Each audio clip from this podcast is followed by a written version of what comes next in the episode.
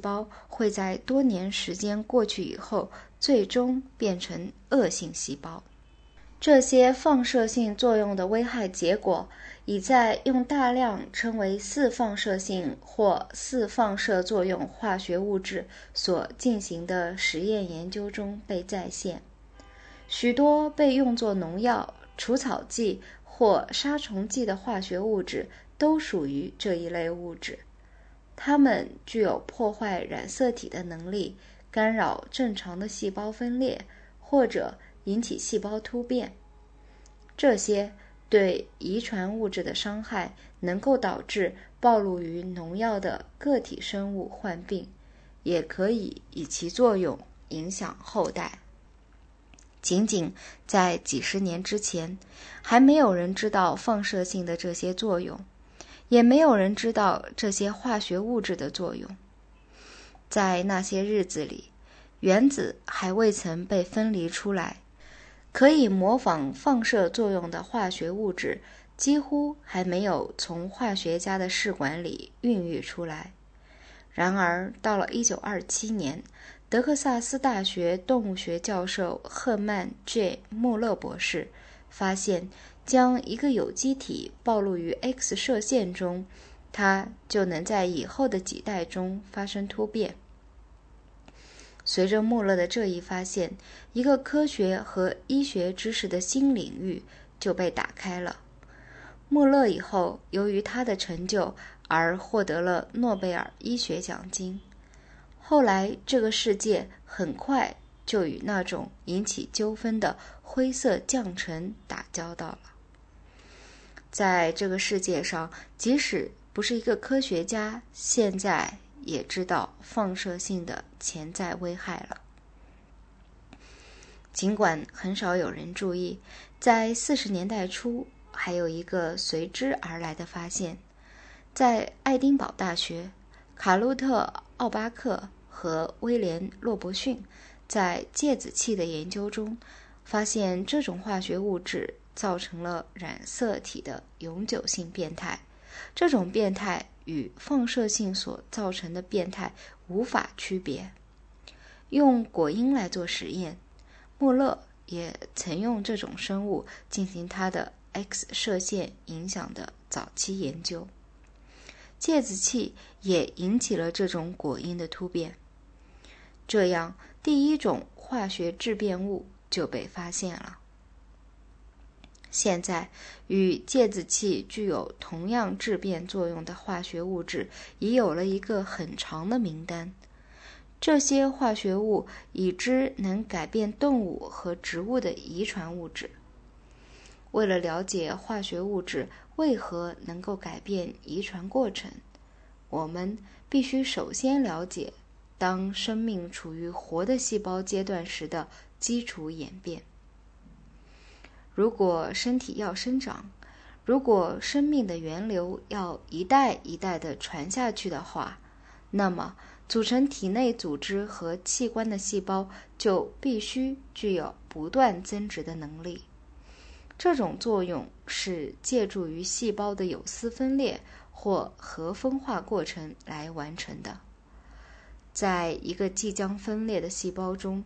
具有重要性的变化首先发生在细胞核内，最后扩展到整个细胞。在细胞核内，染色体发生了奇妙的移动和分裂，以使本身排列成为老的式样。这种老的式样可以将遗传的决定因素——基因传递给子代细胞。染色体先是细长线状，基因则念珠般的排列其上，而后染色体纵向分离，基因亦分离。随着细胞分裂，染色体各有一半进入子细胞。通过这种方式，每一个新的细胞都将含有一整套染色体，而所有的遗传信息密码。就编排在染色体中。借助于这种方式，生物的种属的完整性就被保留下来了。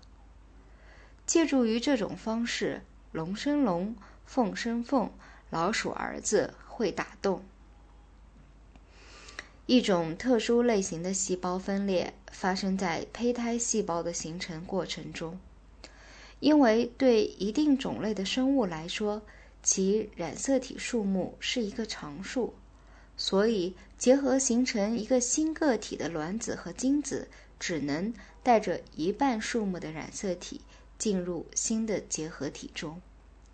这一过程借助于染色体行为的变化。极为精确的得以完成。这一染色体变化发生于产生新细胞的分裂作用过程中。在这时，染色体自身并不分裂，而是由每对染色体中分离出的一个染色体完整的进入每一个子体细胞。整个生命发展的关键就被揭示于一个细胞中。细胞分裂的过程对于地球上所有的生命来说都是一样的，无论是人还是变形虫，无论是巨大的水杉还是极小的酵母，如果没有了这种细胞分裂作用，便都不再能够存在了。因而。任何妨害细胞有丝分裂的因素，对有机体的兴旺发展及其后代都是一个严重威胁。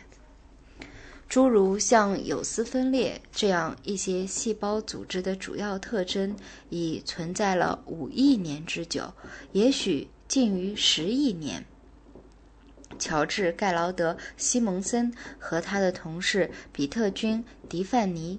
在他们的内容广博的名为《生命》的一书中写道：“从这个意义上来看，生命世界虽然肯定是虚弱和复杂的，但是它在时间上已是难以置信的经久，甚至比山脉还要经久。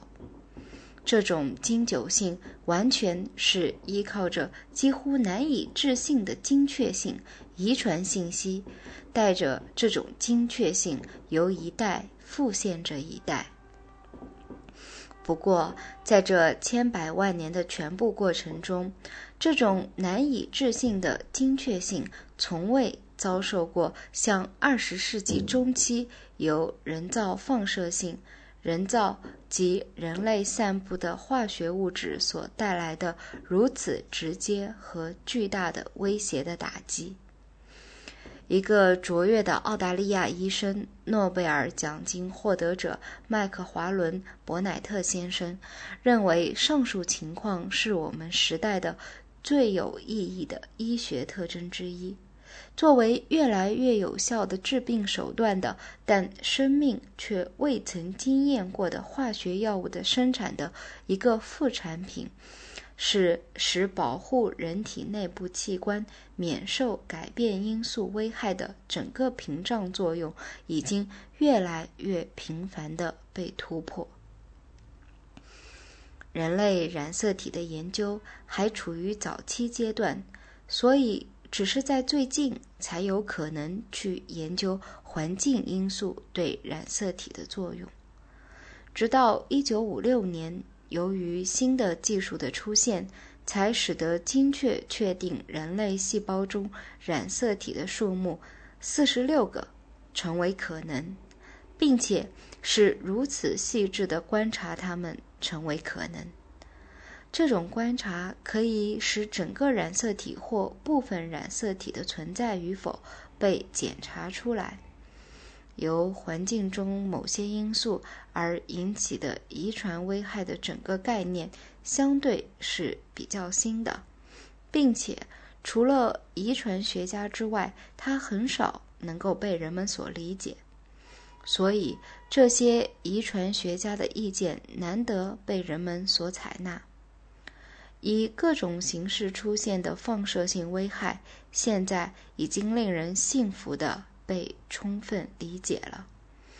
虽然有时在一些意外的场合下还被否认，穆勒博士常常感到惋惜的是，不仅有这样多的政府部门的政策制定者，而且有这么多的医学专业人员拒绝接受遗传原则。化学物质可以起到与放射性同样作用的这一事实，现在几乎没有被公众所知晓，同样也没有被大部分医学工作者和科学工作者所了解。由于这种原因，一般所应用的化学物质，更确切来说是实验室中的化学物质的作用，至今尚未得到评价。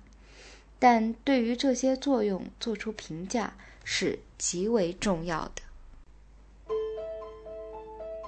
家常读书之作，感谢您的收听。